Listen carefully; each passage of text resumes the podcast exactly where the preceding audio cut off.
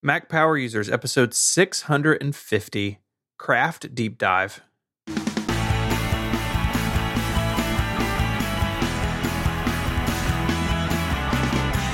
Hello and welcome back to Mac Power Users. My name is Stephen Hackett, and I'm joined by my friend and yours, Mister David Sparks. Hey, Stephen. How are you? I am great. It's, you know, it's we're in summer. Something There's something fun about summer, I think. Yeah. It's yeah, hot, man. But you know, you can... Your routine changes. I don't know. I'm enjoying the last couple weeks of it. Did I tell you I've officially given up on surfing? Have you? Did something happen? I went out again, and I'm, you know, first of all, I need to lose some weight. I got some COVID weight, so my balance is all screwed up. And then I just like it. I just hurt all over the next mm-hmm. day, and I, you know, I'm just not going to do that anymore. I, I, I sent a note to Craig Hockenberry, and he's like, "Oh yeah, man." Uh, I kind of don't do that anymore either. And I, you know, Craig's got this, you know, rep, you know, he lives in Laguna. He's oh, a yeah. surfer dude. So I decided I'm switching to boogie boarding, but this there is a go. good time to boogie board in California. The weather's nice. The, the ocean's getting a little warm. That's hilarious. I agree with you, man. It's all good. All the good summer stuff. Last, last week, uh, my wife and kids were out of town. She does this like trip with a friend of hers that her friend also has a, a, a couple of kids, and they all go to the beach together for like a week yeah. in the summer. And uh, her husband, he works at a university, and there's like some week in the summer where he's like really busy at work. So he works, then I stay here and work. So it works out nicely for everybody. But I got a picture from the beach of my youngest son, who is, uh, he's going to be eight this fall. And he, like a lot of people, I've not gotten a haircut in a long time. So he's like long blonde hair, and he's like standing on the beach, and he has a boogie board under his arm. And I thought about you. I was like, this, he is living the California life. It was the Gulf of Mexico. So not quite the same, but pretty close. Yeah. If you ever, if you're listening to the show, and, and I know it sounds very hippie, granola toast, or was it avocado toast, California, but Uh, if you ever get a chance to go in the ocean and do some body surfing or even boogie boarding, and boogie boarding is the most basic. You take a piece of foam and you hold on to it, and the wave pulls you in. It's thrilling. It's just thrilling, you know? I mean, I don't know what to say. Occasionally, you're going to wipe out and get, you know, water up your nose, and you're going to get sand in your trunks, but it's it's all worth it. It's so fun. I think, you know, whenever we get you out here, Stephen, I think I'm going to take you boogie boarding. Okay. Um, I'm down. I am down for that. I wonder what you'll break that day. Your Apple Watch, you know, maybe get sand in your phone. It's been a minute since I've broken anything. So yeah, let's not, well, that's let's not what talk I'm about thinking. That. You're due. You know, before we get to, so today we're doing a deep dive. I love doing deep dives. Before we get into that, though, let's talk about some housekeeping. Okay. Yeah, we've got about... Uh, two weeks left on uh, on my Kickstarter for the twenty twenty-three Apple hardware calendar. Uh, it's gone really well so far. If you didn't see it, I released the artwork for the stickers. So the highest end tier, you get everything. Plus, you get this, these pack of stickers that are like cartoon versions of Apple hardware. They're fantastic. I loved them last year, and I absolutely love them again this year. And so go uh, go check those out. Yeah, the, the trash can Mac sticker has a broom next to it. Yeah.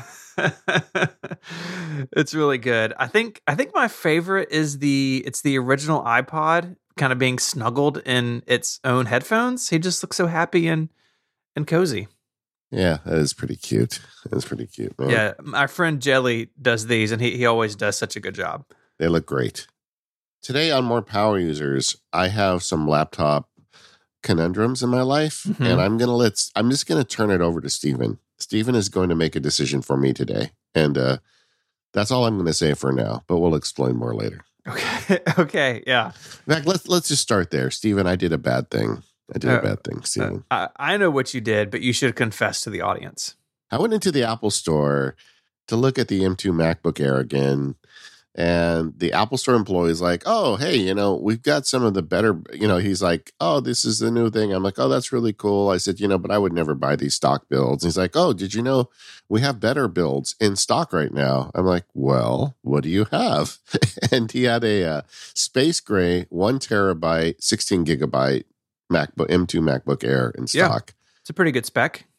I bought it, man. I just bought it. I didn't, you know, I went back and forth. I said, I'm not going to buy one.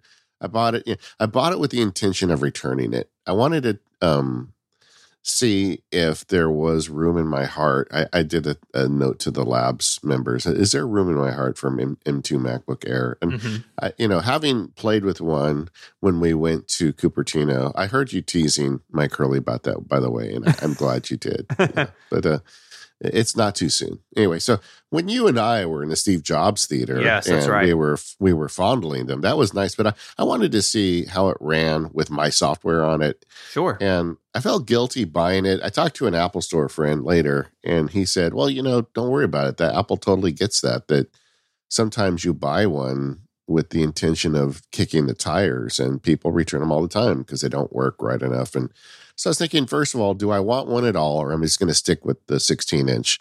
I have a um, fourteen inch MacBook Pro that has been now recalled on me. Uh, it was loaned to me by an attorney friend, and his wife like ruined her laptop. So he's like, uh, mm.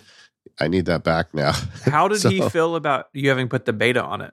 I, I am in the process. In fact, if you heard earlier in the show, accidentally on the mic, you heard the startup chime because I am now trying to figure out how to unwind that. I'm sure it's possible, but I haven't, I haven't like looked into it yet. And yeah, it's not too bad to do on the Mac. Yeah, a lot easier yeah. than an, an iPhone, that's for sure. It, it didn't they add a feature? Let's just go down that rabbit hole. Okay. Didn't they add a feature where you can like kind of like erase and reinstall the O S uh, just like on the iPhone? Uh, yeah. So there's a feature in the Apple Silicon Macs. If you are in System Preferences, there's a menu item somewhere called. Actually, I'm sitting in front of an Apple Silicon Mac now. I keep forgetting that I don't have an Intel Mac anymore. It's under yeah. System Preferences, Erase All Content and Settings. That will leave the O S in place, though. So, like, you restart yeah. it and it's a new Mac. What you have to do is go into recovery mode okay. and format the internal drive and then install Monterey on it. Yeah. And then I probably have to download Monterey somewhere to reinstall the, I think the restore process will probably do it for you. Oh, good. Okay. Well, you know, I need to do that and get it back to him. And I was totally fine. I'm going on vacation in a week for a week. Mm-hmm. And I'm like, I'll just bring the sixteen inch and just deal with it. And but now I have this little thing in the house. So I bought it with the intention of returning it. Um, but I kind of like it. It's space gray. And, you know, the color situation, I don't know what I'm going to do. But so I have a couple options. For, my first option was I'm going to try it. And if I don't like it, I'll just return it and be done with it. I don't think that's going to happen. I think I'm going to want a, a separate little portable laptop. So the next question is, do I return it? And then just order one with a color of my choice and probably mm-hmm. more RAM. I think the one terabyte is fine. Yeah, we'll we'll or, we'll, we'll we'll make that decision later. Uh. oh, oh, well, let me just lay out this this. The, okay. I'm not going to make the arguments. I just want to lay out the question, so I can keep a space gray one terabyte, sixteen gigabyte uh, MacBook Air right now, and I can take it on vacation with me and not have to bring the big one. Or I can return it and then go through the process of making an order for a spec that's a little different. And mm-hmm. I have decided that I need an adult to make the decision for me. Okay. So today, in More Power Users, Stephen is going to decide. Okay. Well, what are your impressions so far of the machine? I mean, hands-on is cool, but it's quick. You know, you've now been living with it and carrying it around. And uh, I'm really curious for you to... Uh, compare it maybe with the fourteen inch MacBook Pro, because they're they're yeah. not that dissimilar in size, but they're really sure. different in, in in terms of capability and ports and that sort of thing. Yeah, the the fourteen inch is way faster. I mean, like I render a um I render a labs video on the fourteen inch, even running um, Ventura next to the MacBook Air, and the fourteen inch does it in about a third of the time. You know, uh, but the MacBook Air still does it. You know, mm-hmm. uh, the screens uh, are definitely better on the MacBook Pro. I mean, this MacBook Pro is not an option for me. I have to return it. But if, if I was to buy one, it's like twenty-five hundred dollars to buy one of these fourteen inch MacBook Pros, even at a kind of a low build. Um, the um, but it's it's better in every way. But the lightness and thinness of the MacBook Air, when I combine it with the fact that I already have a monster sixteen inch MacBook Pro, um, that kind of fills the need for me. Like, I want something that um, when I need to, to get on the road, I don't have to bring the beast with me. You know, my daughter just recently moved and she had people delivering stuff and setting up the cable, and I wanted to be there because I'm a dad, right? I didn't want her there alone. And so I went up there for the day and I brought the beast, but it would have been nice to have one of those little Macs that I could have just done a bunch of work on. Um, the screen comparisons, um, it is better on the fourteen inch, but if you don't have a fourteen inch sitting next to it, you don't notice. Um, the one twenty versus sixty frames per second, I definitely don't notice. The hard work render speed, like when I'm doing Final Cut and ScreenFlow stuff, is slower and the thing gets hot. But you know what? It does the renders. I did a sixteen gigabyte file with a render that took um, like thirty minutes. And when on my MacBook Pro, that would have been like a probably ten minute job. Um, but it did it. And at the end, it was the same video. I mean, yeah. I was able to upload it. Yeah. So I, I don't think I would want this as my only computer, but I'm looking for a second machine that I can carry around with me and use easily. Uh, for the purpose of web browsing, email, um, you know, all the kind of general stuff. I know using Craft, which we're going to be talking about today, it's there's no discernible difference between them. You know, they're all running probably single core and just doing fine. Mm-hmm. It's only when you like heat up the the heavy duty software that you notice a difference. Right, which I think most people who are shopping for a MacBook Air, they're not doing that that often, and even when they do, like you said, it's still got the job done. It just takes a little bit longer. And I've been thinking a lot about this, and I'm curious about your take on this. A lot of the reviews I've watched and, and read and all these sorts of things, they talk about this, right? They talk about, yeah, like it does warm up. It does throttle eventually. And I wonder if, to a degree, the coverage of that is a, like, it's not Apple's fault, but it was kind of inevitable because Apple Silicon is so good that now... Yeah.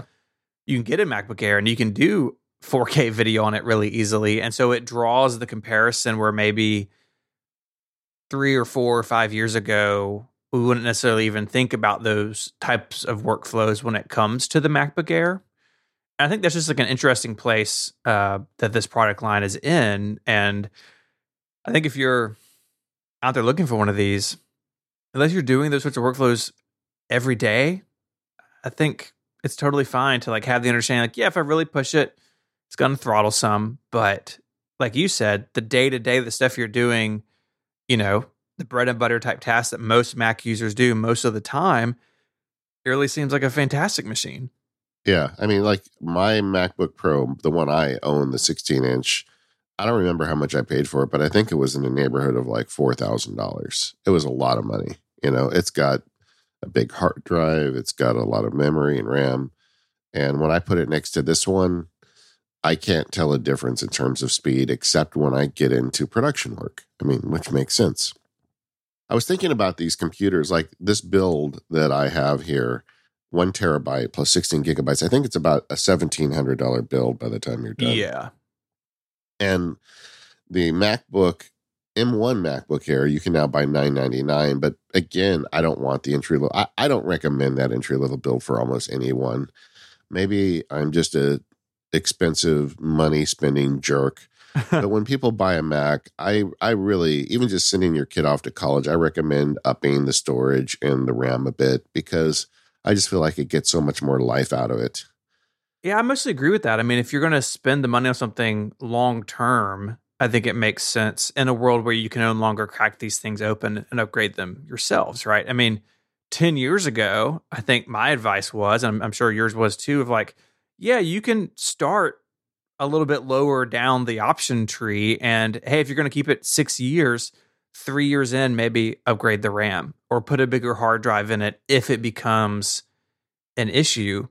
But those options are gone now. I mean, everything yeah. is the board, right? And I think in particular with the MacBook Air, there's a little bit of a sticking point there because it starts at that eleven ninety-nine price point. I wish that they could have gotten the M two down to nine ninety-nine starting. Because, I mean, really, I think the way to think about the M two MacBook Air is that it's a fourteen hundred dollars machine or a fifteen hundred dollars machine, not yeah. that it's one thousand dollars. Because you do want to get above that base storage. You do want to get above that base eight gigabytes of memory.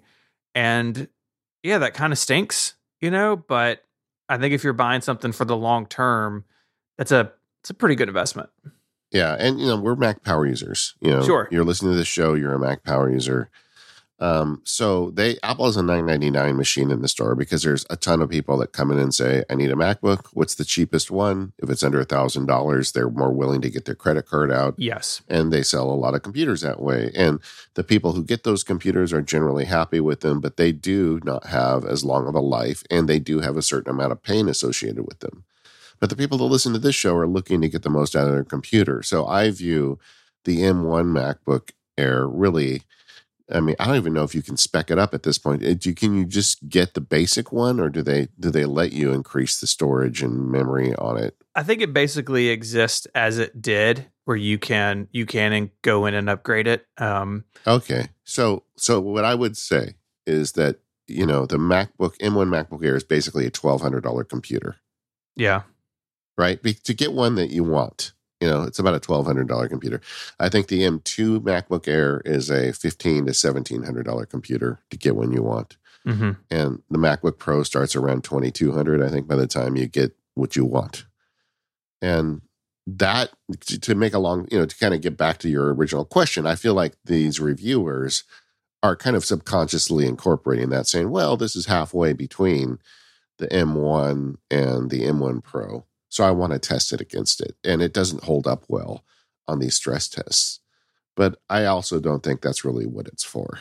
Yeah. Yeah, I agree. And I think I think the other thing to contend with, like if you're purchasing one of these, I mean, here at the end of the summer, right? This is when a lot of consumer notebooks get sold. This is why this is out in the summer. Uh, people going back to school. Uh, the other thing to remember, too, is like the M one MacBook Air is on Apple's refurbished store, and you may be able to find something that you can spec up higher than you would otherwise because of the discount that you get being refurbished. There's also educational discounts. Like there are lots of ways to get into the MacBook Air.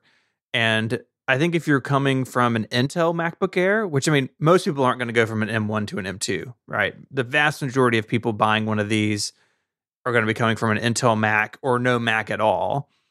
And while the M two Air seems really awesome, and the one that we ordered is coming in on uh, on Friday, so I'll have it by the time this show posts, but I don't have it right now. I think that like the M one Air is still a totally viable machine if that's like budget-wise where you need to be. But the M two is a lot nicer, and if you can swing it, I think I think you go for it. Yeah, so that's the thing, right? And I get that it's not going to keep up with this fourteen that I'm about to part with, um, but that's okay. And I think the price is about right for me. Like, that's what I'm willing to spend to have an extra computer that can always be around if the main one goes down for some reason, that I can take with me. And I know it sounds silly, but I just don't like carrying this really expensive, heavy computer with me when I leave the house. This is mainly a, an around-the-house, you know, mm-hmm. desktop-class computer. And, you know, we all spend money on dumb things, and I think I'm going to spend some money on this dumb thing, which will be a second Mac. And I don't know. A couple of the observations, the sound is fine. Somebody wrote me and said, well, what about the speakers? There's no speaker grill. I'm like, don't worry about it. It sounds fine. It does not sound as good as a MacBook Pro, but I don't think it ever was meant to, but it sounds fine. No. And the MacBook Pro sounds so good. I mean, it is. Yeah. It's sort of silly how good the speakers are on the fourteen inch. And I imagine it's even better on the sixteen. Yeah, agreed. And the, um, And you could get, and the other thing is the screen brightness. Somebody wrote me asking, because you know, I've been talking about this in the labs. So somebody wrote me asking about the screen brightness. I don't have the brightness turned up to one hundred percent. I've got it at about seventy-five percent, and it's plenty bright. You know, and then the other question is, well, why wouldn't you just spend another five hundred dollars and just get kind of an, a decently spec'd fourteen inch? Mm-hmm. And then if your main one goes down, then you've got something that can really do production work, not just kind of this toy. But honestly, I don't want the weight. I don't want, you know, I mean, it's again, yeah. It's like another thing around your neck. I feel like I have a very nice MacBook Pro. It seems obsessive to have two of them, but the, I think the MacBook Air is probably the right one, but I still have to make some decisions. We're gonna, you, actually, you have to make some decisions. We're going to talk at the end of the show. That's right. Yeah, we'll, we will, uh, we'll get to that, but um, I'm, I'm surprised you, you were able to walk in the store and snag one. So I looked And of course, my Apple store is a small Apple store. We're in a small market. So all they had on launch day were the the base, just like bone stock configurations. Uh, the one I ordered, which will be my wife's machine, and her M one Air is going to go to the kids for their homework school machine, because that's on the Intel MacBook Air, which I used last night. I was like, wow, this computer is angry. Like, fans going full tilt. The keyboard's yeah. bad. Uh, sad how quickly that one fell from fell from grace. But uh, I ordered her a silver one with the base C P U, G P U, but with two terabytes of storage. And I ended up going twenty-four gigabytes of memory. I was going to do sixteen, but again, the longevity conversation we just had, I am like, I am after this, I'm done with like computers for family members for a long time. I always, in the back of my mind, knew when I bought her the M one Air that whatever came out next would, would end up being her sort of longer term machine. And, you know, really she could use anything. She uses her MacBook Air, honestly, like probably like a lot of people in our audience with a laptop. Uh, it's tucked behind a display most of the time. Like, I don't know the last time she actually pulled it out. So I think I could swap them out, and I wonder how long it would take her to notice that it was like a physically different computer. Yeah. Maybe I should try yeah. that. That's mean. That would be funny. That would be funny. But um, yeah, well, yeah. Um, uh, thank you for your impressions. I've been enjoying the lab content about it, and it's such an interesting machine, right? Like, it's, I've been, I've been thinking about this too, and then we can move on. And we actually have a big topic to talk about today. But uh, the last thing in my mind about this is this has made me think a lot about when the twenty-four inch iMac came out, you know, the colorful iMac with the M one. Yeah. yeah. And how a lot of us, like, we were just obsessed over it for a long time because it was a redesign built around Apple Silicon, right? They yeah. got rid of all the stuff they needed for Intel iMacs. And this is what an iMac looks like now. And the MacBook Pros did it, but now the MacBook Air has done it. And uh, Apple said at W W D C, the MacBook Air is the most popular Mac. It's the most popular selling laptop in the world. Uh, there are more MacBook Airs than any other Macs. And so anytime they do anything with that, especially after their history of basically canceling it, but not really canceling it, and then bringing it back in twenty eighteen, like, it's just so good to see them lean back into this model. And I think that's why it's so interesting. You know, even if the MacBook Air ultimately isn't for me or for you or for a bunch of people in our audience, it's still a really important machine to consider when thinking about the Mac ecosystem on a whole. So that's why we keep talking about it. And anytime they redesign something, especially something so popular, it's worth taking some time and trying to understand. Yeah. And, you know, all these reviews, I feel like, you know, just to kind of close the loop on this review thing, I feel like it's a lot of people saying, you know, this Toyota Prius can't run the Daytona five hundred, and I'm mad, you know, and it's not meant to. And the, the sad thing is it can run. It just will run slow, but it actually could get on the track. You know, I mean, I, I have been rendering video with it. I mean, one thought for me was, what if something happens to the sixteen inch? I make my living making content. I need something. Yeah. That can render a video, and you know what? It could. And like, if I go on vacation and end up keeping this this someone, um, I could get some work done and make some labs content and make some YouTube stuff. I can make stuff on this one. If I I wouldn't want to do it every day, but for a week, I could definitely get by with it. So so it is. Um, it, it's not really fair to compare it to them because one, you know, they, they're just, they're just two very different animals. And uh, you want thinner light or you want powerful, and Um, Apple has given you options of both. This episode of the Mac Power Users is brought to you by one Password. Head over to one password dot com slash M P U in all caps to get twenty percent off, and let them know you heard about it here on the Mac Power Users. We've talked about one Password a lot on the show over the years, and the way that it can manage your passwords for you and create strong and unique passwords for each website or service you use. It's a way to protect you from the internet, and it's just a great app for that. And one of the features I've talked about that I, I want to focus on today is the idea of these secure notes. So in addition to managing all your passwords and credit cards and everything for you, uh, dealing with the web with one Password, they also have in their vault an area called secure notes. And these are like Apple Notes, but they're behind the one Password secure vault. So that means if someone gets your phone and they manage to unlock it, they still can't get access to that secure vault data.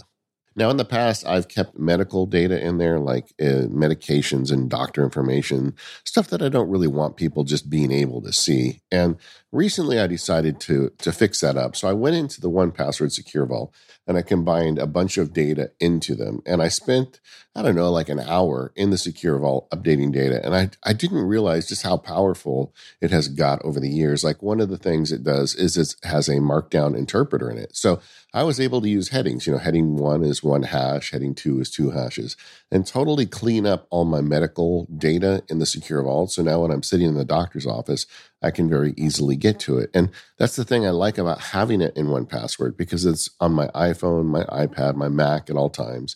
And one Password always uses those authentication methods. Like on the phone, it uses my Face I D. So it's no more difficult to get to the data quickly when I'm in front of the doctor, but it's way more secure. And uh, because I put everything in Markdown, it's really easy to read and review. And I can go through and annotate it and add to it. Uh, I was just really impressed with how far it's come. Because when I first started using Secure Vaults long ago, it was just like a text file. But now it's so much more. And I've moved even more data into the Secure Vault now because of that. I just know that I have things I want to keep private that I keep right in there, and it's great. So not only do I have my medical data in there, I have medical data from my family. I have financial stuff like account numbers and social security numbers. Uh, another thing I use it for is I put in the login data and credentials for other people. Like, a lot of family members want me to fix stuff at their house. And whenever I set their Wi-Fi password or whatever, I just save it to a secure note in one Password. And once in a while, they end up calling me to ask me for it. But that gives me an easy way to keep it without junking up my own one Password data with a bunch of their stuff. But uh, I just really like the secure notes. If you're not using that feature and you have one Password, I strongly recommend it. If you're not using one Password, that's a really good reason to use one Password, is to have those secure notes. Either way, check it out. Go to one password dot com slash M P U in all caps. Uh, once again, that all caps gets you that twenty percent off. Check it out. Let them know you heard about it from us. And thank you, one Password, for all of your support of the Mac Power Users. Okay, we actually have a topic today, Stephen. Sorry. Sorry, gang. We kind of went long in that first segment. But um, either way, uh, Uh, I have been using Craft. Stephen has been using Craft. We've been hearing from listeners that are using Craft, and we decided it's time for a deep dive on Craft. So here we are. Yeah. Yeah. Craft is such an interesting application to me. You know, sort of broadly, it fits into the note-taking application space, but it also has a lot of characteristics of more of the personal knowledge management type apps like Obsidian and Roam. It kind of has a foot in both of those worlds. You can totally use Craft like you do Apple Notes or Bear or something like that. But then it also has all these other features that are ready to take it to the next level. And I think that's one reason both of us like Craft so much, is that you can kind of use it how you want, and it's really forgiving about that sort of thing. And I think they've done a really good job at bringing a lot of really powerful features into an app that on the surface of it is still really simple to use. Yeah. I mean, we have, so Craft's been out now, I guess, about a year and a half, Something I want like to that. say. And so we always get asked to do, you know, deep dives on, on new and interesting apps. And I'm actually kind of conservative about it, because I feel like if we're going to give a show, a full show to an application, and we're going to be telling our listeners that this is something they want to try, and this is definitely what we're recommending today, is that you're going to want to try Craft. I don't want it to be an app that is just out of the gate and you don't know if they're going to support it. You don't know what the long-term plan is. Like, you'll you'll note that we almost never do deep dives on apps that don't have a monetization plan, because I don't believe in recommending apps that don't have a future. Um, and Craft really has made that test. I feel like they've got to a point now, because I've been using Craft, and it's it's remarkable to me how often they're doing updates to the app, and yeah. they seem to be very responsive. And I feel like it's kind of matured to a place where we can now really give the M P U seal of approval to it. And mm-hmm. it is, like Stephen said, it's like a hybrid thing between Apple Notes and Obsidian. You know, it's got P K M elements, but it's really... It really feels to me like it's primarily aimed at Apple Notes, but it does have backlinks and other things in it. So it's a very interesting app, and um, there's a lot to it. Like, it, people use Craft for their own individual stuff. People use it for sharing. I'm running a big piece of the the team management for Mac Sparky through Craft, and um, we want to kind of get into it today. So, so to start, you can get the app at craft dot do, and uh, it is a for you know it's a paid for application. You can get it for free up to, with up to one gigabyte of storage or a thousand what they call blocks. But if you use it seriously, you're very quickly going to hit that. And beyond that, it's um, uh, five dollars a month for fifty gigabytes of storage and up to five collaborators. That's what I'm doing. I pay annually for it. And I'm going to, uh, you know, probably be right in the middle of that. I feel like I've got five, I've already got five people installed on my Craft, but in terms of data usage, I'm going to be right in the sweet spot there. Mm-hmm. If, if you want to go bigger with your business, it's ten dollars per person with a one hundred eighty day version history. And um, some additional tools, and they, I guess they, it's like a lot of these apps. They say, if you're enterprise, call us. I yeah. don't know what that means. Yeah. You know, I don't ever want to buy an app where I have to call them to get no. the price. That nope, yeah. nope. Uh, that's uh, you know, if you have to ask, you can't afford it, kind of situation. Yeah, yeah. One thing that's really cool about Craft, and I'm sure we're going to touch on this a bunch, is that it's really nicely designed. It is on the iPhone, iPad, Mac, and there's a web version as well.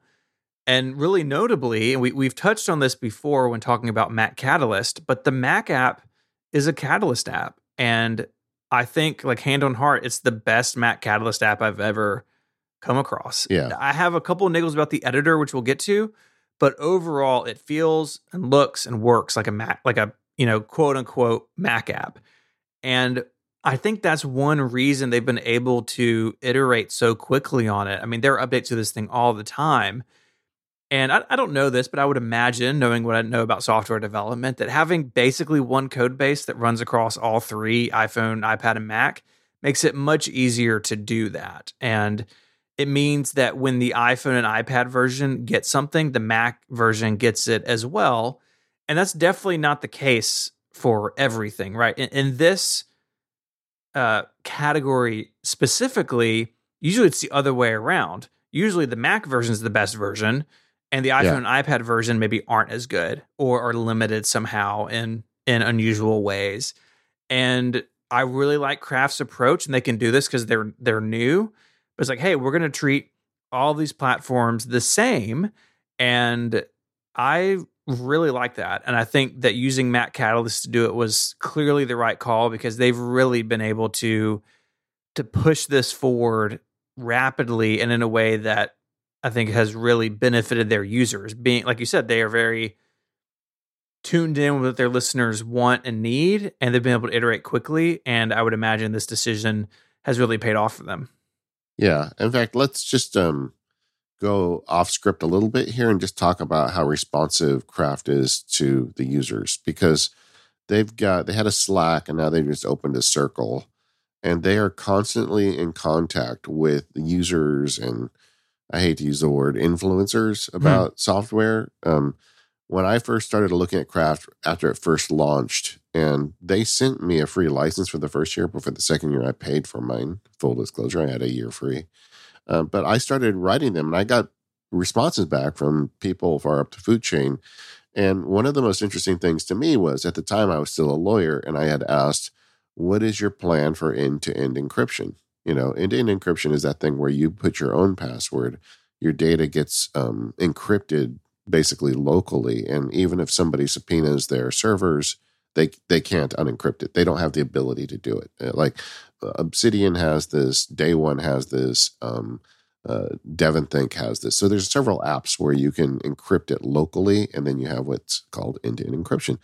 And they wrote me back and they said, yeah, you know, we thought about that, but we have a lot on our plate right now, and that's not on the roadmap for this foreseeable future. And what I liked about that was, first of all, it's too bad because I like end-to-end encryption, but I like that they were honest with me. You know how many developers I've written about with questions like that, and they say, oh yeah, we're definitely going to do that. And then they never do that. Yeah. You know, I've been arguing with the things guys for years over a certain feature they keep saying is coming. So I, I understand. Yeah. I mean, it would have been so easy for them just to tell me, oh yeah, we're definitely working on that. And then yeah. I would have been more likely to talk about their app and, you know, and, and I, I kind of went quiet on Craft for a while because I didn't want to recommend something without end to end. And today I, I'm telling you right now, if you need to really keep something secure, if you've got client information, maybe you're doing your diary or something, I don't think Craft is good for that because they don't have end-to-end encryption. But there's a lot of things it is good for. But um, I, I really appreciated that they were so honest with me about it. Mm-hmm. Yeah, it's it's it's cool. Let's talk, because I think we, we got into the weeds too quick. For people who've never opened Craft, it's a notes app. Okay, so when you open it up, it's got the left bar where you can put folders and favorites and different bits of, you know, metadata and filters. And then on the right, you've got a, a, a notes app, just like Apple Notes, except it works on a kind of a block mentality. I mentioned blocks earlier. So Craft, every paragraph is in essence a block. And you can have a block and it recognizes Markdown. So like you could put two hashes and it's a, you know, it's a heading two block, or it could be text, or you could turn it into bullets, and everything's very pretty. And you've got these blocks as you go down the page. And the nice thing about that is you can move the block. So there's like handles, so you can grab it. If you're writing something and you want to move paragraphs around, it's super easy. And the blocks over the last year and a half, like with every update, it seems like they get more advanced. Like they've got blocks that can turn into to-do lists. They've got a block that can turn into an outline with a, a folding disclosure triangle. So you can create an outline and everything works just like an outliner. Um, they've got a block that turns into a table, and we're going to talk about that. You can also take any block and then turn that into a sub page where, like, you click on the block, and to imagine it visually, if you're looking at the outline or the document, um, you click it, there's an arrow on the right side, and you essentially go to the right of the existing block, and then you've got a whole new set of things in it. Like, for example, I have Um, a Craft document about woodworking. And there's one entry that says wish list, you know, tool wish list. And if I click that, the whole document slides to the left. And then there's just one page with all of the tools that someday I'm going to buy. If I would stop buying Macs, I could afford them. and uh, that, so it's got a very interesting way, and you can do multiple sub blocks, right? So if you want your, you could have one document that just keeps, you know, shifting into more and more complex documents. So that's something that Apple Notes doesn't have. It has great support for multimedia generally. I mean, it's not, maybe we'll get to that later, but I, I feel like it's probably not as good as Apple Mail in the sense that Apple Mail is so baked into the operating system, but it does have support. Everything links. So you can create links. And like one of the beauties of this application is what they call deep links, which I don't know if that's the right name. It feels a little intense, right? You know, if you're listening to a little bit, link, you know, but basically what it means is you can create a link to any block, not just a document, but to a block. So if I've got, let's just say I happen to have the Lee Valley scraper plane on a list. Okay, I could create a I could create a link to that very entry, and then I could, you know, uh, maybe at Christmas I could send it to my sister and say, "Boy, this would be a nice thing for me," you know. Mm-hmm. And and so I you can create these deep links that not only work within the application but work outside the application. One of the main things I do with it is I have uh, deep links that I link to OmniFocus tasks, you know, where I've got a reference document in Craft relating to something, and I'll get the deep link out of it, and I can embed that into the task in OmniFocus, and then I've got a link right back to it. That's kind of an overview. We're going to get into more details in a minute, but does that, you think that kind of gets the idea across about what this app is? Yeah, I think so. Um, I think the only thing I would add is that, and you touched on it, it does look really good, and Craft gives you a bunch of tools to dress up your documents where you can have backgrounds and you can bring in images from Unsplash and like on and on and on, where Apple Notes is a is more stripped down, right? Apple Notes is basically text. You can bring in images, but you can't set like the background of a note. You can't yeah. really, there's notes in, uh, Apple Notes has tables, but they're pretty simple. Craft's, Craft gives you more tools to lay out your information more visually. And so if that's the sort of note-taking you like to do, Craft, I think, is better suited to it uh, than Apple Notes is.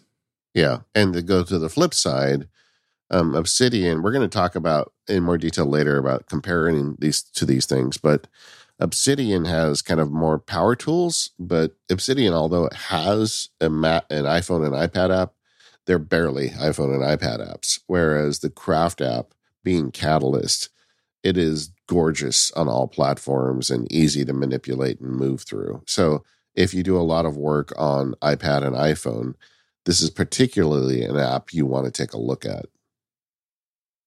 Okay. Um, That being said, you want to talk through about, so I think we've given a good overview. Let's talk through some of our favorite features of the app.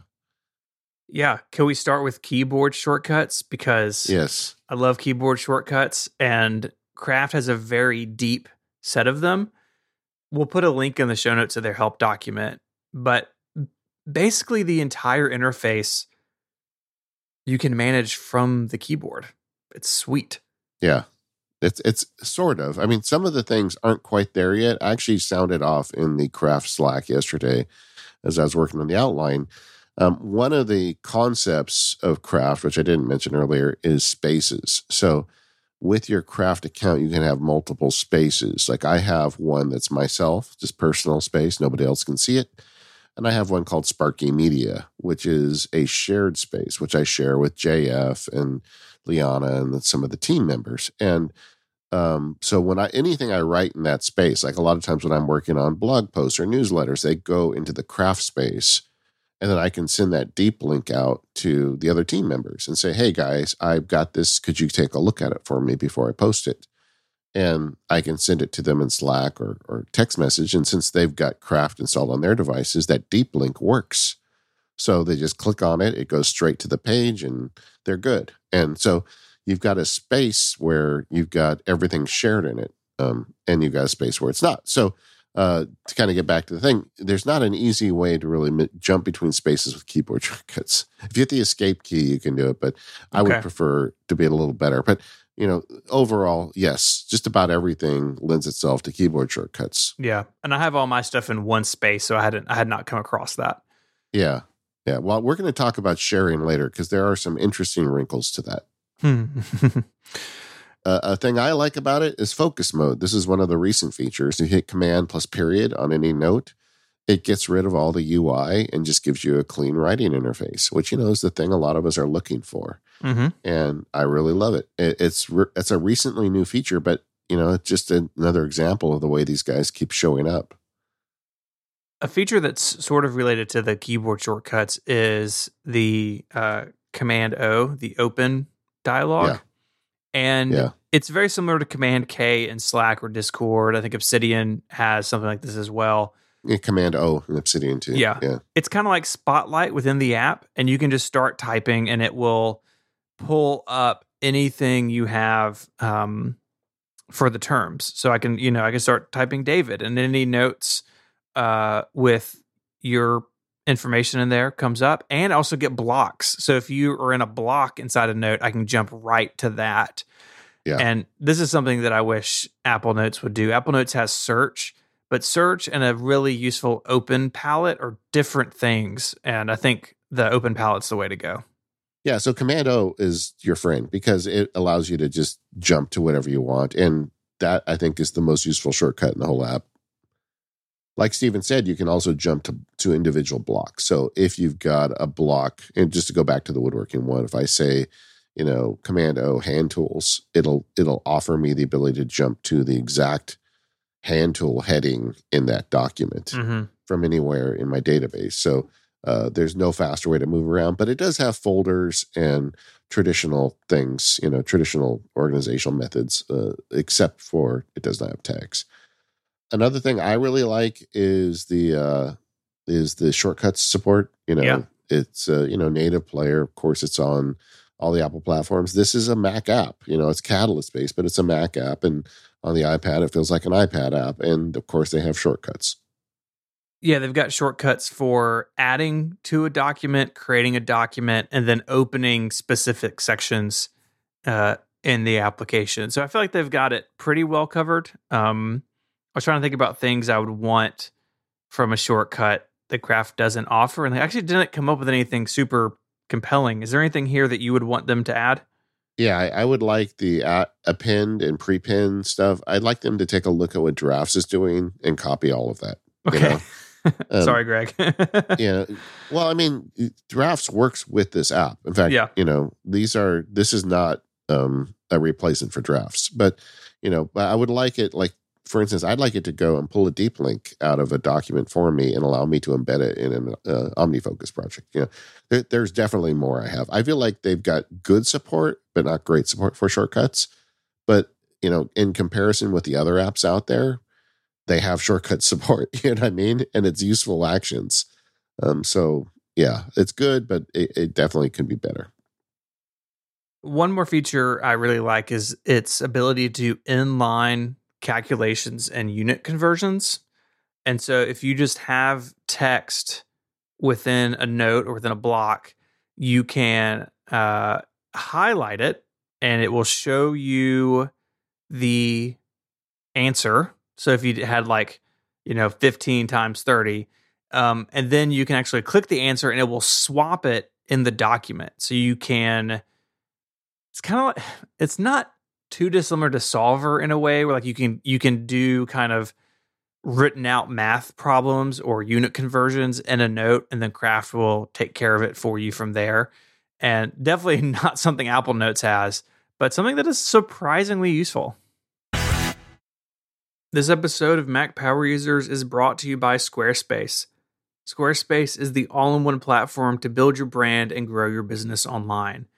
You can stand out with a beautiful website, engage your audience with really cool newsletter tools, and sell your products, virtual or physical, all in one place.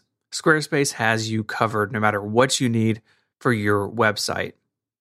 With Squarespace, you get to use their really cool analytics tools, so you can see what pages are performing well, what products are doing well, how people are finding you. And armed with that information, you can make better decisions about your website. You get started with this best-in-class website template and you customize it to fit your needs. So you pick colors and add your logo, change the typefaces. You can really make a Squarespace site your own. It's incredible what you can build with their tools. And you don't have to build just a website. You can have a blog, you can host a portfolio, anything you need, Squarespace is ready to go. I love building on Squarespace because they have all those tools. I don't have to put things together from different systems and worry about plugins and all that other stuff. Squarespace is all in one place, and it's a great way to build a website. Head to squarespace dot com slash M P U for a free trial with no credit card required. And when you're ready to launch, use the offer code M P U at checkout. That'll get you ten percent off your first purchase of a website or a domain name. Once again, that's squarespace dot com slash M P U and the code M P U for ten percent off. That also shows Squarespace that you came from us. Our thanks to Squarespace for their support of the show and Relay F M. All right. Um, we mentioned earlier that Craft has this great update system. And by update system, I mean, they put out a lot of updates. It feels to me almost weekly. I haven't really tracked it, but it's often that I'm getting emails from Team Craft. As we record this, we just got a new update uh, the day before. Some of the things that they added, um, they added daily notes already. And daily notes is a big thing for P K M people. Um, Roam does it, Obsidian does it, now Craft does it, where it gives you a note per day. And so they keep adding to that where you can now easily add notes to it. Like if I have a call with Stephen about something, I can add the notes from that call to my daily note and kind of log it. Uh, they're increasing task handling. You know, the editor's getting uh, better, and they're already getting this Craft extension program going. In fact, you want to talk about that for a minute, the the extensions? Yeah, yeah. So this was announced uh, a while back, and it's it's rolled out, but it's it's there are not a ton of options yet. We'll have some links in the show notes. You can explore it more. But basically, this was a way to connect other applications and and other services to Craft and be able to pass information in and out of that app, uh, of those applications. And uh, there are a few of them floating around. There's a website called craftery dot io, um, and they have Uh, several options. Like there's one that basically you can create and link tasks in Craft with Todoist, which is something I know like the guys at Mac Stories do with Obsidian. Uh, there's yeah. there's another extension that adds like a fancier date picker to the application. It's extending what Craft can do. And like I said, it's early days. But what I like about this in particular is that they announced this, I don't know, about a year into the application. And I think it speaks to the the types of users that they have. Is that, yeah, people do want to do more at this. And they also know that they can't build it all themselves. And so by opening this, there's a developer site you can go and see how it all works. You can build your own if you want to. I mean, it's it's really cool. And it, it means that Craft can become a better citizen within your workflow if you're using some of these these other tools. Yeah. And like to compare with Obsidian, Obsidian is crazy with extensions. I mean, people oh, yeah. have made, like, there's new ones every day, and they are insanely powerful. Like, Obsidian is a much better app because of their extension framework. And I don't think Craft can hold a candle to what they're doing. I'm not sure they ever will be able to because of the way Obsidian works. You know, it's just a folder full of Markdown files. So it's so easy to make all sorts of interesting extensions. That being said, given that this is a bit of a walled garden, uh, I have been running Craft extensions. And so we've got, it only works on the Mac currently, and you've got to enable it under the preferences under the advanced tab. And then you've got to go on the internet and download some of them and install them. Like uh, I use the extension with OmniFocus where I can just take a list of blocks in OmniFocus and turn it into, I'm sorry, in Craft and turn it to an OmniFocus project. I also do a lot of writing in I A Writer. I've been kicking the tires on that one lately, and there's an extension for that. So I could take my writing out of Craft and dump it into I A Writer if I wanted.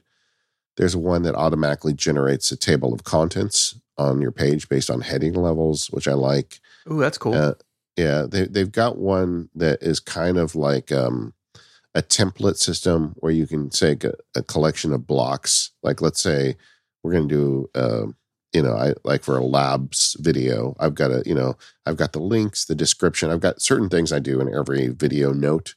I can save those and then just click a button to insert them in future blocks. So there, there's already some useful extensions. And, you know, getting them installed isn't that difficult. You enable extensions, you download them, and then you install it from inside the app.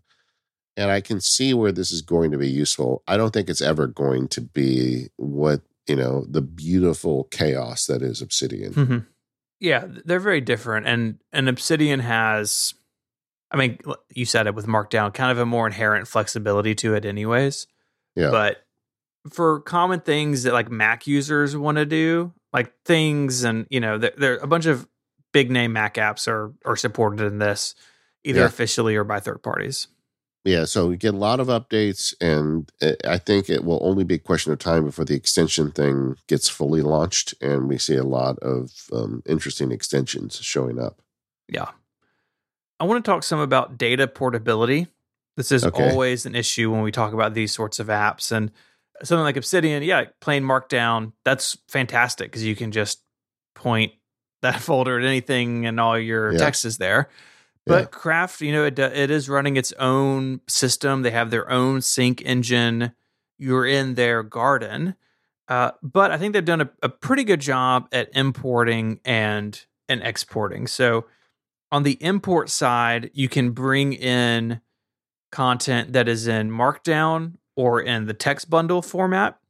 And they have a support document that outlines, okay, if you're in Apple Notes and you want Markdown of your notes, this is how you do it, because Apple doesn't, of course, I have an exporter from from Apple Notes. Uh, you can import a total of two thousand notes. Can't imagine that's an issue for many people. But yeah. if you're coming from a folder of Markdown and you want to move into Craft, uh, you can do that.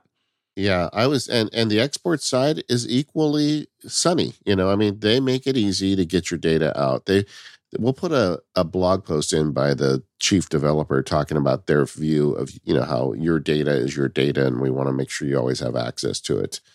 And I uh, don't have as much data in this app as, as uh, some folks, but I was talking to Tim Stringer um, from Learn OmniFocus before we recorded today's show, and he was telling me how he exported his entire Craft database into Obsidian just for a test, and he said it worked fine. Mm-hmm. I mean, uh, obviously, some of the um, you know rich metadata or the photos and some of that stuff doesn't go to Obsidian that easily because Obsidian's not.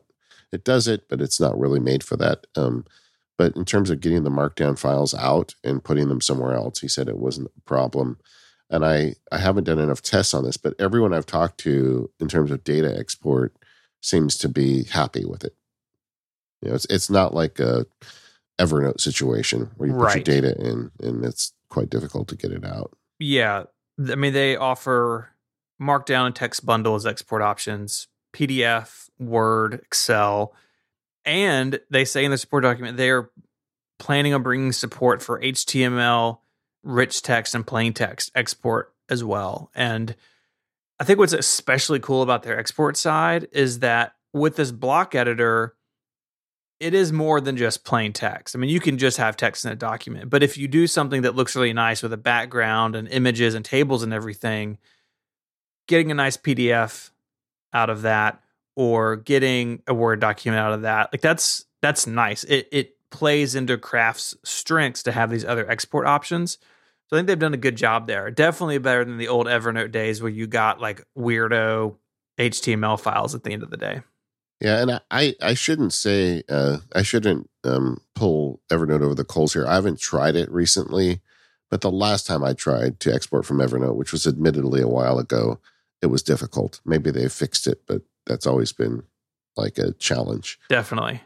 Um, and even this app, when they first launched, I felt like the export wasn't great. Like I tried to write a couple blog posts in it in the first couple of weeks it launched, and getting the text out and into WordPress or Squarespace was difficult. And whereas now they've, you know, among those updates, they've got a tool now where you can select text and say ex- export as Markdown. And it gives you a very clean, non-garbage laden Markdown uh, text. And then I just dump that into WordPress or Squarespace and I'm off to the races. It's, it is, uh, it is trivial now to get your rich text out of it as Markdown. They've fixed that. Let's talk about, we, we talked a little about the latest layout tools, but we haven't kind of gone into all the ways you can use it. Like you can make blocks, like you can have a block that turns into a literal block. I mean, I I just every time I open the app, I find a new way to to modify and um, and display the text. And I, I really find that kind of delightful. Yeah, it comes with a bunch of really cool presets. So if you just want your note like on a blue background and and have a, a nice image at the top, you can do that with their their preset page styles. Yeah. Uh, you can even customize and pick your own color, pick your own gradient, et cetera. Uh, you can also utilize uh, their templating system. And so with this, you can create your own templates, but there's also a huge library of templates that, that the Craft team has put together. Everything from a travel wish list to you want to make an apartment listing through like charts of chores or subscription tracking, all sorts of different things. And you can go in and plug your own uh, stuff into these templates. It reminds me, and I say this meaning it as praise, it reminds me of the early days of iWork, like Pages and Keynote and stuff, where yeah, yeah. that was such a strong uh, feature in the early days of iWork, like these really nice looking templates you could use because nothing else really had them at that point that were this nice. And you can go in here and create these and save them as your own templates. And you can really make something that looks really nice uh, really pretty quickly. And if you're sharing it, which we're going to talk more about the sharing collaboration later, or if you're publishing it to the web, something else we're going to talk about later, you can really dress something up in a way you're not spending a ton of time putting this together. You're not spending, you know, three days like very carefully moving the blocks around and making sure it's all lined up. Like their tools are built where if you want something more visual, you can make these cards and blocks and tables and everything work together pretty seamlessly. You know, I, I hadn't thought about the iWork similarity, but I would even go further back to AppleWorks. I almost feel like it's got kind of that vibe to it where you can kind of make of it what you want. And, um, This is, I mean, obviously it's been updated for the modern era of the web, but it, it does kind of have that kind of unleashed feel where you can turn, like, people are using this to make web pages, but people are also making it to run their lives. And it, it does both okay, you know? Uh, one thing I mentioned earlier was the daily notes. That is a that wasn't a launch feature, but is an existing feature uh, in P K M apps. It is popular, like I said earlier, and I think their their daily note works great. It has a calendar, and you just click on any date, and you can go to the daily note. So if you wanted to use it to do some basic task management, and you say like next Tuesday, you know, prepare the Mac Power Users outline or whatever, you could add it to next Tuesday. And when you got there, it would already be on the date for you. It's very accessible to anybody that wants to use it. Uh, I the only caveat there is I don't I would not treat this as a journaling tool because it is not end-to-end encrypted, like I talked about earlier in the show. But right. I mean, if you if you don't care about that and you want to do your journaling there, you could do it there as well. One thing I like about the daily note is that they're separate from your regular notes. So in that left-hand sidebar, the first segment of control is your regular documents. And then the calendar and daily notes are the second one. Yeah. And so you can really kind of focus on the type of thing you're, um, you're looking at. Uh, and I think the daily notes thing is really nice. I like having the calendar. And you can also scroll in that sidebar, and like the calendar keeps up with you. And it does the thing that Day One does and other apps do, that if you scroll to uh, a month with content and those dates, those days are highlighted and you click on them and you go right to that entry. It's, I think it's really well done. And everything in the daily notes, as far as how they look and how they work, is the same as your regular document. So you have all those layout tools.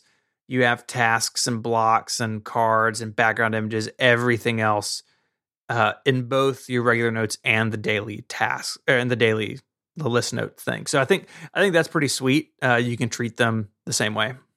Yeah, and like a good use for this to me would be not necessarily your deepest thoughts that you would want to put in an encrypted diary, but maybe you just want to log your day. Like, today I worked on this project and that project, and you know, you know. called the landlord or whatever. Like, if you want to like log stuff, um, daily note would be great for that. And with the way this application can link, you could even, you know, create direct links to related documents in your, in your Craft database. Mm-hmm.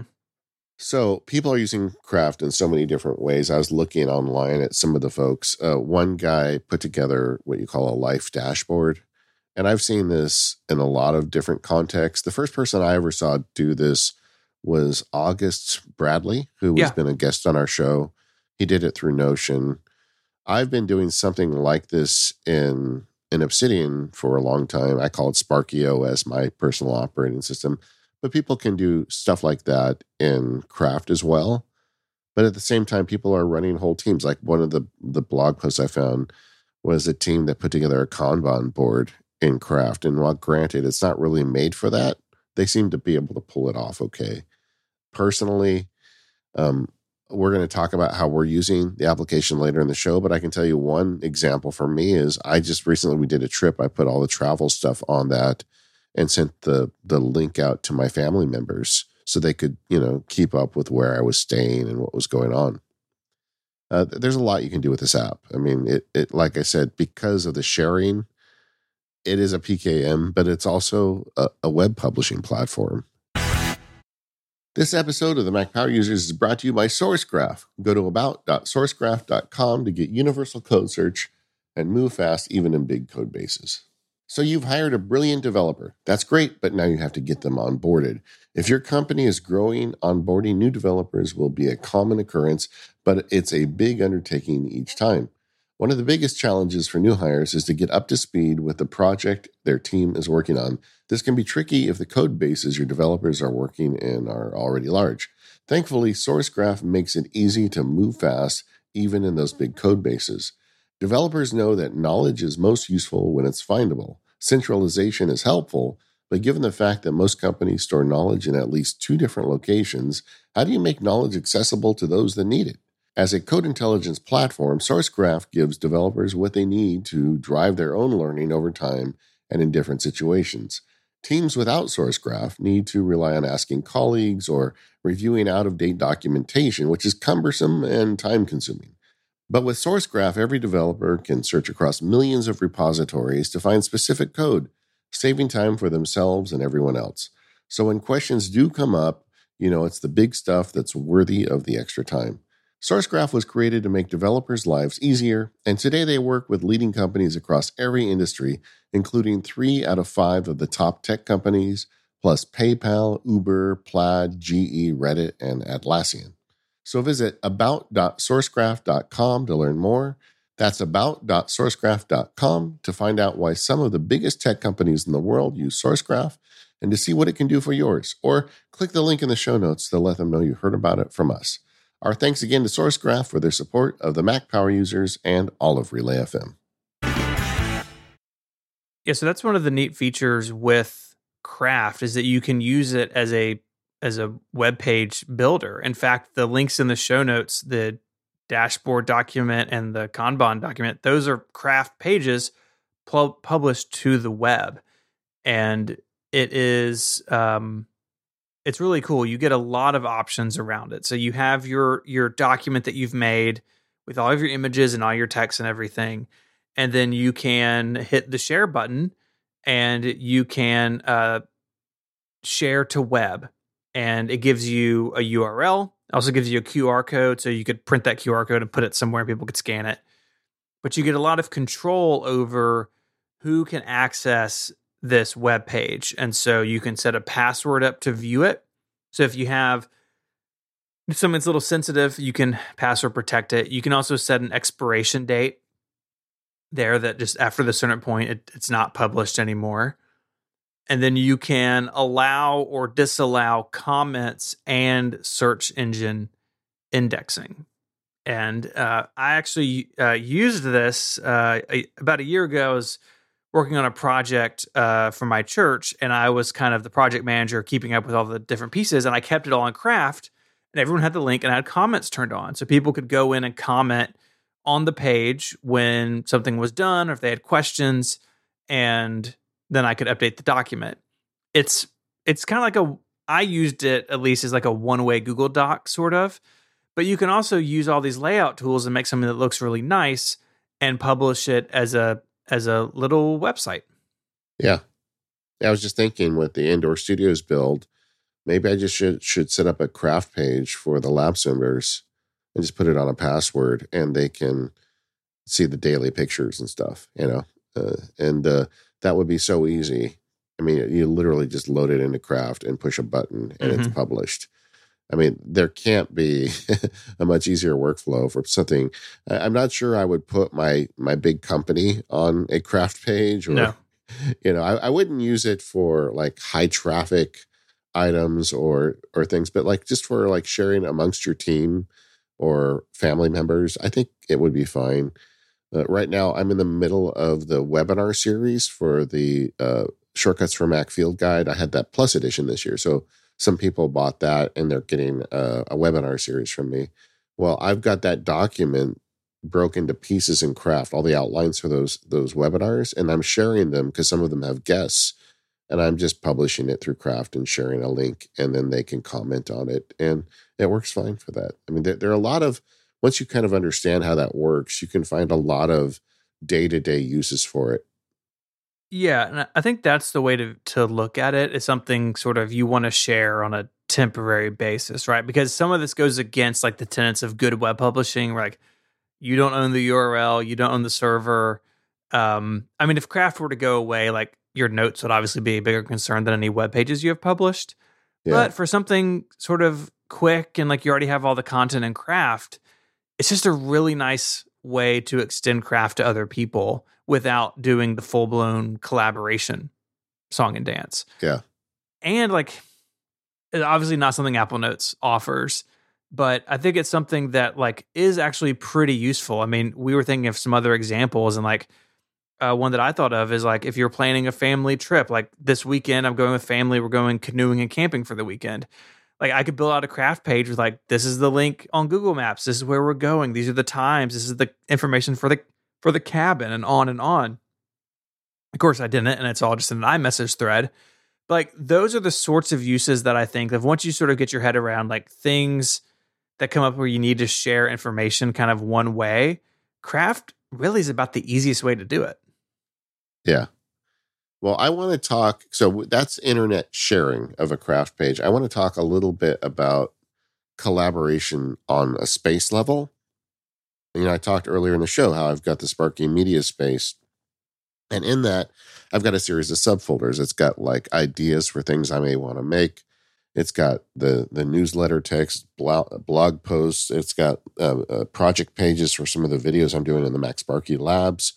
And it's stuff. I do have people helping me with some of this stuff, and I they need to see the links, and they need to see mm-hmm. the draft text and all that. And I looked at different options for that. I looked at, you know, like trying to do it through Google Docs, and, you know, I tried to look at, you know, maybe Basecamp and, and various solutions. And ultimately, I landed on Craft about two months ago. And that that's really the reason we're making the show today, is because I'm using it daily now, and I realize that this is so good. And um, the but the way the space works, when you have a shared space, Uh, it has, anybody in the space has access to everything, all right? Uh, that's in comparison to something like Google Docs, where you can share on a document-by-document basis. So the shared spaces are good as long as you're okay with making sure everybody can see everything. Right. And I think that d- depends on your organization and how you work. I mean, yeah. The way I thought about this, and this is a weird analogy, but stick with me for a second. It made me think about one password vaults. It's like, yeah. At Relay, we have three. Like, I've got a personal one. We have one that's just me and Mike, and then we have one that we share with some other team members, right? So, like, yeah. The bank login is only in the one that Mike and I see, but yeah. The Twitter one is one where everyone who is in that vault can see. And so you have to kind of think about that. It's just a different way of of doing it, and I don't think I have strong feelings either way. You just have to be aware of how it works. No, you just need to understand that. Like, for my small team, this is actually ideal. I want everybody to be able to see everything. Mm-hmm. Um, you know, somebody who's helping me with illustrations gave me really good feedback on the newsletter, right? And so it just, you know, that's good. Um, but, you know, in some teams, it could be a problem, but just be aware. Uh, I, actually, I would like to see them add a feature that allows me to just share a document. Like, with going back to those webinar series, I'm publishing it and allowing the guest to comment on it, but I'd like to give the guest kind of a Google Docs experience where they could go in and actually edit it rather than just in comments. But I can't do that without giving them access to the entire space, and they're just a guest on a webinar. I don't really want to give them full access. So um, there are areas where I think that could improve. But once again, this is a relatively new app, and I think they're They're working pretty hard. Um, are there other areas where you would like to see Craft, like where it's not quite right for you, or things you'd like to see them change? The biggest one for me, uh, and it's it's a pretty big sticking point, is the the lack of offline support for attachments. I've yeah. spoken to them about this, and it's like, last I heard from them, it was on the roadmap. Take travel, uh, for for instance, where I'm going to have a P D F of, you know, plane tickets, maybe tickets to an event, something like that. I want those accessible to me offline. So I keep all that stuff in Apple Notes, because Apple Notes has everything available to you offline at all times. It downloads everything locally. And I wish Craft had that. And it doesn't. It doesn't. You know? Yeah. Um, to me, end-to-end encryption, I'd, I'd love to see that become a priority. I think that would allow people to use it in a lot of ways. Um, another one is there's no support for tagging. That one surprises me a little bit. Uh, I mean, I know they're really based around like the folder structure idea, but it seems like tagging is so common in these types of applications. I don't get it. Yeah. But it's also, you know, they are, you know, Obsidian.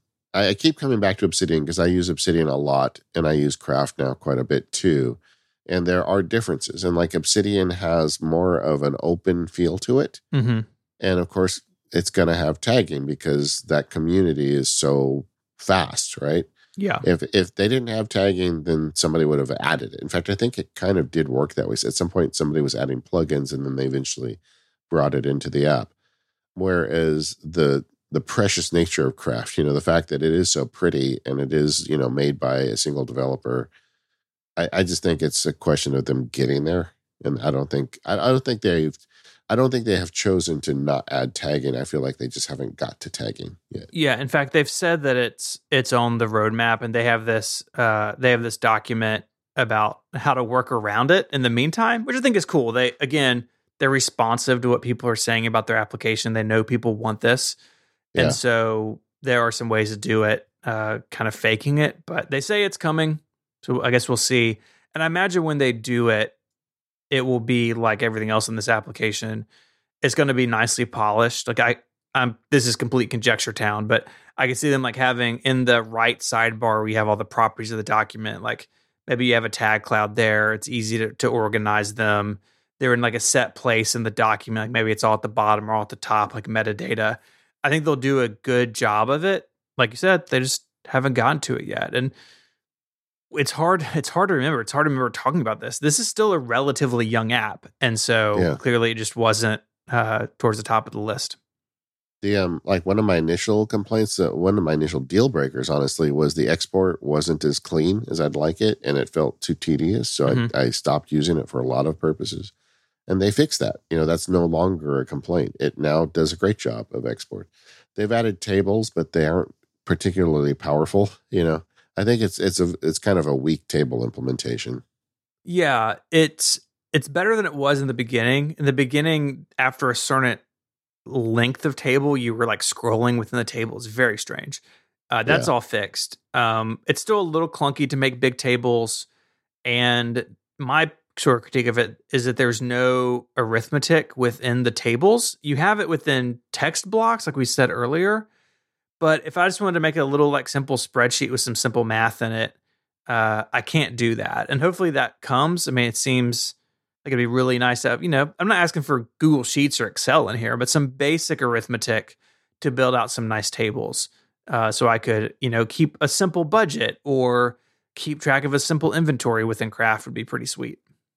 Yeah, agreed. And I say this with confidence that I feel like a lot of this stuff is going to get solved. You know, I mean, the reason we're giving this app a, sh- a show is because I think that they're on the right path here. Like, I don't think any of these complaints are new to the team. And I suspect that, you know, they're going to get a lot of this stuff fixed up. Yeah. Another thing I would like to see them improve is the block editor itself. Again, it's gotten better. And the blocks do give you a lot of control. So like any block, like you said, can be linked to a subpage. Uh, blocks can have their own formatting. You can use keyboard shortcuts like indent and outdent blocks. But say that you want to grab the text, all the text across a bunch of different blocks in a document. That's where it feels a little non-native, where you've got to like double click. And then it sort of enters this mode where the blocks are kind of invisible for a second. You can grab all the text. I get why they do the block editing, especially on the iPhone and iPad. It makes it really easy to reorganize a document because you can just grab a little uh, handle on the left-hand side of a block and like move it down and it rearranges and things flow back around. Like a lot of task managers have that where you can bring a to-do item up or down a list and it makes room as it goes. That's all really cool. And I don't want them to get rid of it, but I would like, at least on the Mac, for the blocks to become a little more in the background and be there when I want them to be there. But if I'm just working in a text-only document, I'd like them to downplay that part of the editor. And I'm not quite sure how the mechanics of that should or, or would work, but I just feel like sometimes I'm kind of like doing more clicking than I need to to get something done if it was just sort of a, a, a simple text field as opposed to this layout tool, if you will. You know, that kind of like there's a problem that it's hard for me to verbalize. It's like the interface generally works great until it doesn't. Like once in a while, you want to do something and you just don't get the behavior you expect. And it is because of it being a block editor, I think, largely. And I get the same feeling sometimes with organization. Like I like the way it organizes, but like sometimes it seems a little tedious to try and get things. You're like, well, we, we haven't mentioned at all the way it displays your notes, but there's three views. There's one where they're adjustable size notes and they kind of put them together like a bento box on your screen, which is nice. and it usually arranges them by default by the most recent last, which makes it easy to go in and find, you know, the recently edited notes. But it's a little chaotic for me, I have to admit. And then, then there's another view where all the boxes are the same size. So that's less chaotic. And then there's a list view, but the list view, I feel like they don't fully take advantage of it. I, I feel like the app itself could just use a little bit of rethinking about how it displays notes and, you know, how you pull blocks together. And I'm not giving really particular advice because I'm not sure what I'm looking for, but I feel like it could get better. How's that for for fuzzy? No, I, I don't I don't disagree with that. It feels sometimes like Craft wants to be used with that open palette more than digging through folders and subfolders. And yeah, and that's what I do, honestly. Yeah, that that was yeah. my solution. Commando, you know? Yeah, and I think just having more ways into that through more people, for more people would be uh, would be nice. Um, I think the other sort of weird bit of organization in the application is that parts of it work, it's not, but part of it work kind of like a web browser. Like you have a back and forward button in the toolbar, and if I just hit back and back and back, I'm just seeing all the notes that I've looked at, you know, while we've recorded. And that's cool if you're going like back and forth between multiple things, but you can also open them in tabs, which is really nice. But there's something about like the spatial orientation of I'm moving in between multiple notes or multiple documents feels um, a, a little bit strange to me. And maybe that's some of the Catalyst stuff a little bit, but I feel like, like, like well, let's just take Apple Notes. I think Obsidian's the same way. You can double click a a note and it opens in its own window, and you can just drag that note anywhere you want. And in Craft, that's behind a right click. So open a new window or open a new tab, but then it also pulls with it the sidebars and all the rest of the U I. There's not like a parent child type view like you have in Apple Notes. And, you know, sometimes it's nice to have a bunch of notes open kind of narrow or small scattered around your screen, and Craft's overall like organization of its U I doesn't really lend itself to that super well. Yeah. And, and this kind of gets back to the broad scope of this app. You know, it is a platform to create a shared web page. It's a shared team document system, and it's a personal management system. I mean, it does so many different things that it really, you know, that, that makes it difficult. Another question I have about the application is the longevity of Catalyst. I mean, they've obviously invested in Catalyst, making that their their platform of choice. Apple has now made clear that the way forward is Swift U I, and that's not Catalyst. And how much of a challenge is that to go from Catalyst at some point to Swift U I? And is this app going to hit, you know, roadblocks because they're they got on the wrong horse at the beginning? Hmm. Yeah, I, I don't know. Um I've kind of let go of some of that uh, a little bit mentally. I mean, Apple itself is using Catalyst for a bunch of stuff too, like, yeah. like messages. And so I don't know. I mean, it it may be an issue ten years from now, but I don't think it's in the near term. And for now, I think they've done the they've chosen the best route for kind of where we are today. Yeah, and in fairness, I think coming from, you know, Catalyst to Swift U I is going to be a much easier trip than coming from, you know, Electron. Yeah. This episode of Mac Power Users is brought to you by ZocDoc. ZocDoc makes it easy to find quality doctors in your network and in your neighborhood. Plus, with real verified patient reviews, you can find the right doctor for you. ZocDoc is a free app that shows you doctors who are patient-reviewed, take your insurance, and are available when you need them. You can find every specialist under the sun.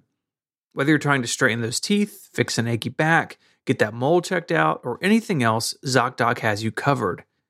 And their mobile app is as easy as ordering a ride to a restaurant or getting delivery to your house. You can search, find, and book doctors with just a few taps. You can find and review local doctors, read verified patient reviews from real people who make real appointments. Now, when you walk into that doctor's office, you're all set to see someone in your network who gets you. So find the doctor that's right for you, book an appointment in person or remotely that works for your schedule. Every month, millions of people use ZocDoc. It's their go-to whenever they need to find and book a quality doctor. I definitely believe you should have a trusting relationship with your doctor. Finding the right person is so important, but it can be hard, and using data from other patients is a brilliant way to get started. And you can get started by going to zocdoc dot com slash M P U and download the app for free. Then start your search for a top-rated doctor today. Many are available within twenty-four hours. That's Z O C D O C, zocdoc dot com slash M P U. Our thanks to ZocDoc for their support of the show. Hey, do you want to talk for a minute about how we're using Craft? I mean, we've been kind of bouncing around it the whole episode. Yeah, yeah. Let's start with you. You mentioned that you're using it in a collaboration environment with the team, but also just you. Like, where are those lines drawn, and how, how has that worked in terms of um, editing speed? Like, that's one thing that I've seen a lot of questions about with Craft. Like, Google Docs is basically immediate. Like, have you had any weird sync issues with a bunch of people in no, one space? I mean, the sync has been great. I was just on in Craft the other day with J F as we were working on a video, and we were both writing in the document at the same time, and I could see him typing. He could see me typing. It felt very similar to Google Docs. And so that's good, right? Um, uh, I like how it loads up on everybody's machine. Um, uh, so to, to back up, I so I do have a team space, and I've got five people in there with me. And some people are in it often, and some people are in it rarely. And the way it works is is just great. I've set up a folder structure. I've done it very clearly so people can see it. One of the I've been playing with it, you know, getting ready for today's show and doing the research for today's show helped, but also just more experience with the application. I've got like a main page in it where I've set up a um, a very uh, uh, dorky Kanban page. It's not actually Kanban. You know, Kanban has the columns from left to right where you move it by person. Instead, what I've done is I've just listed every person's name, and under it, uh, I'll say active projects for that person, you know. Uh, but with the deep linking, I can link it to the individual pages for the project that they're working on. And everybody on the team knows they can go to that one page and see whatever um, we believe is on their on their plate. And so that's one place they can go to and see it. Uh, we've also added like a sub page, you know, where you go to the right, where we can have active questions for that person. So there's one place they can go to to see those. So it's like serving a lot of purposes. And uh, I'm in the process of shutting down the Basecamp installation for my team because I think Craft is working out. You know, we've been doing it a couple months. Everybody's working with it fine. The deep linking thing, I can't emphasize enough how useful that is. I talked about already in the show how I use them with OmniFocus, but I put those deep links everywhere. I put deep links in Obsidian notes. You know, I, you know, because I've got different systems for different parts of my life, you know, this is what I would call contextual computing, creating a way to draw a laser line from one point to another point on my computer without having to go through a bunch of barriers. And Uh, the deep links are what make that possible. And one of the ways I really like deep links is with collaboration, with having team members in Craft. If I want, you know, Leilani to proofread a newsletter, I can text message her a Craft deep link. And because she has Craft installed, she just clicks on the message in, in the Messages app, and it opens up Craft. Yeah, that's, that's cool. Drives her straight to that page, and she can do the proof for me. And like, I love that. And I love that not only do we use those deep links inside the Craft database, but we use it all throughout all the team communication platforms. We use Slack a lot, and we've got those links in Slack. Like, you and I could put some of the M P U stuff in Craft, and we could be able to jump to it with a simple deep link. So yeah. I find the deep link combined with the team collaboration stuff to be really worth it. And that's what really got my interest in Craft up and got me kind of restarted with it. But then once I did get restarted with it, I'm like, oh, you know what? There's more uses for this. A lot of my labs members are big Craft users, and they want content on it. So I wanted to spend more time with it. But I didn't just do it for that. I did it because I think it's the best solution for some of this stuff. Like, I really like Obsidian. I mean, that's there's no doubt about that, right? But I also like kind of a pure Obsidian database. And there's a lot of cruft in there. Like, when I took the dog to the vet and stuff, where I use Obsidian to develop ideas and work on big things. I feel like Craft is a great place to to manage kind of the more traditional P K M stuff. So mm. I've moved a lot of the life management stuff into my personal Craft space. And I find that really useful. You know, it's like, uh, as much as I like Obsidian, when I'm at the vet trying to get to the dog records, using the Obsidian phone app makes me want to throw my phone through the window. And sure.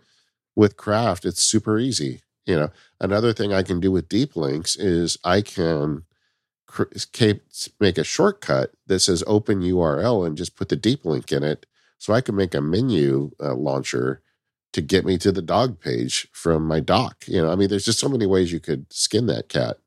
Why I'm mixing my dogs and cats here. But I was going to let it go, can, but that's okay.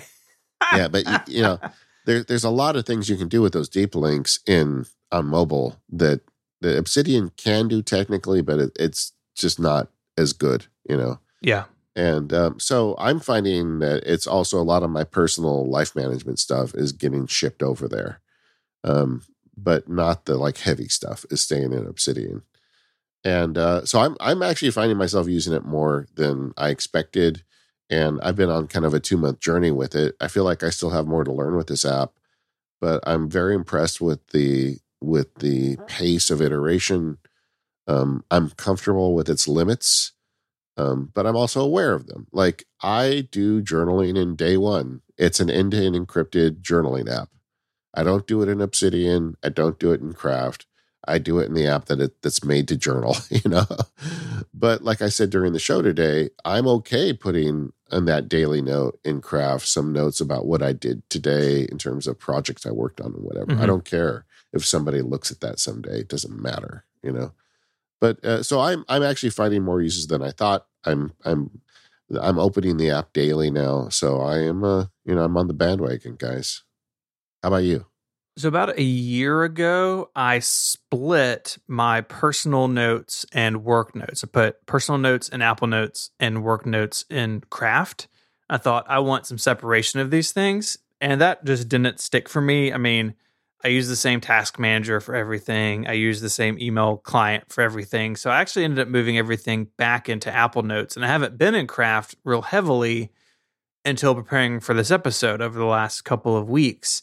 And I feel it calling me. I mean, there's so many good things about it that it's just not uh, not only better than Apple Notes in a lot of ways in terms of visuals, but some of the deep linking stuff I could be taking advantage of that I don't I don't do now uh, in Apple Notes. So right now I'm not doing anything regularly in it, but I think that that may be getting ready to change. Yeah, agreed. Um, so comparing it to some of these other apps, like Apple Notes is where I think Craft. I, I strongly believe Craft is aimed at Apple Notes. If if you've got Apple Notes and you're a power user of Apple Notes, you may really find Craft appealing because it gives you a lot more tools, and it just it gives you some some things that just Apple Notes I don't think is ever going to do. I kind of hoped that we were going to get backlinking with Apple Notes this year, and we didn't. And maybe Apple just doesn't view view it as going down that road, you know. This whole P K M thing is blowing up, so maybe eventually they'll get there. But even if Apple adds backlinking to Apple Notes, I, I feel like it would take them a long time to get to where Craft is today. And uh, so I think if you're a power Apple Notes user, I think this is something you should look at.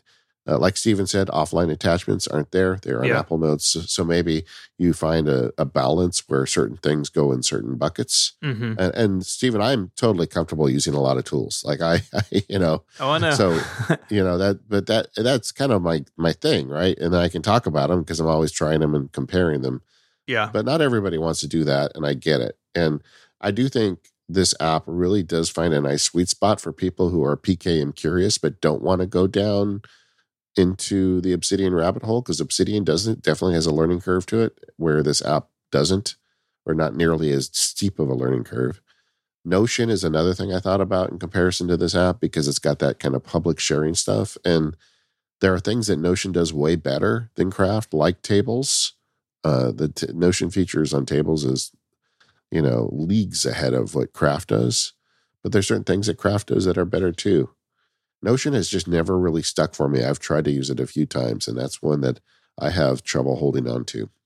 Yeah, I feel like some of the stuff in, in Craft, some of the layout tools and even the tables to a degree, like some of that is Notion-like, but the man, the feel is so different between those applications. It's hard to compare them. I mean, Notion is basically a web app with a thin wrapper, and and Craft, of course, is built with Catalyst. But is, this is kind of what we're talking about. Craft sort of took, to their credit, the best ideas from a bunch of different places and kind of mixed them all into their all their the best versions of it. And I think that's that's cool. And it means yeah. that, yeah, I want to work the way Apple Notes works most of the time, but sometimes I want some of these other tools, and like Craft's the only answer for that sort of thing. Agreed. And then I've been comparing it to Obsidian throughout the show today. Uh, I am not giving up Obsidian for Craft. I mean, there's a lot of stuff Obsidian does better than Craft. Like mm-hmm. the idea of idea development, research, and stuff. I man, I it's hard to beat Obsidian for that stuff. Um, but the um, but there are things that it can do that just as good as Obsidian and sometimes better. Like data that you want to access on your iPhone. Boy, putting it in Craft, it's a lot easier to get to it. And I think that it's not really a, a simple answer. Like uh, there's nothing wrong with using them both and trying them and seeing like which one sticks for you. But some of the big like counterpoints are what I would call like kind of ubiquity of data versus pretty data, you know, for lack of a better term. I mean, the Obsidian, the fundamental premise of Obsidian is you put a folder on your computer and fill it with Markdown notes, and Obsidian magically turns that into something so much better than what it was. And that's the appeal of that app. And and as the users keep adding more plugins, it just gets better and better, and it is really impressive. Um, uh, with you get that to a degree with with Craft, but it's more, it's not a folder full of Markdown folders. You can't just like, even though it's easy to export, it's not the same thing as saying, oh, yeah, I can copy this to Dropbox or do anything at any time, and there's never a risk. And um, Obsidian gives you that. The, the other thing is kind of the degree, a pace of evolution. Uh, Craft is evolving nicely and quickly, and Obsidian is evolving blindingly fast, mm-hmm. which could be a positive or could be a negative, depending on your thought. Uh, for me, someone like me, I like that. I like that they every week there's new plugins that can completely change the way you use the app. I mean, that's awesome. Um, Craft is a more sane pace, but it is a good pace nonetheless. But th- th- there, so there's big differences. And uh, what I would say to somebody is, is try them both and see. You're going to know pretty quickly which one lands with you. Yeah, I think that's that's definitely right. I mean, at the end of the day, these are all applications to store and retrieve data, but they do all work so differently. You're going to find something that you like. And and we've talked about this before with these other applications. There's a real richness right now in this category yeah. where if something doesn't work for you, like go, there will be something out there that does. Uh, you just got to go find it. Yeah. And there's a lot of other apps like arriving here now. And you know, we waited a year and a half for Craft because I wanted to make sure it had staying power before I recommended it to people. But there's a bunch of apps, and I'm going to hear from people when this publishes. Well, what about app X, Y, or Z? And there's web services now. There's all these different ways to do this because people realize there's a need for it. Um, my one piece of advice is it's fun to check those apps out, but be careful about investing in brand new apps or apps without a monetary plan, you know, a way to stay in business. Like Obsidian and Craft are two apps that I feel confident uh, have a business model that makes sense, you know? So uh, like those are the two I would recommend checking out if you're interested in this stuff. Or Apple Notes, you know, which they have a business model too. Let's just put a trillion dollars in the bank and um, make some apps, you know? Mm-hmm. But the, uh, but uh, be careful about some of the, the newer apps. Let them season a bit before you invest your data and your time into them. Well said. All right. Well, um, we've done a show on Obsidian. We've done a show on Craft, so we can we can link the Obsidian show here too if you want to hear kind of the counterpoint of all that. And um, uh, I'm very curious to hear from our listeners. I suspect there are a lot of Mac Power Users that are already deep into Craft, and I bet the comments on this show and the forums will be fun to read. You can find those over at talk dot mac power users dot com. We are the Mac Power Users. You can find us at relay dot f m slash m p u. And uh, anything fun going on at five twelve Pixels these days, Stephen? I'm in calendar land. Uh, yeah. I did just write this piece about July seventeenth, which is World Emoji Day, and why yeah. it's on July seventeenth. So, yeah, I'll throw that in the show notes. Yeah. That's also Disneyland's birthday. There you go. All right. Thanks to our sponsors, one Password, Squarespace, Sourcegraph, and ZocDoc. And we'll see you next time.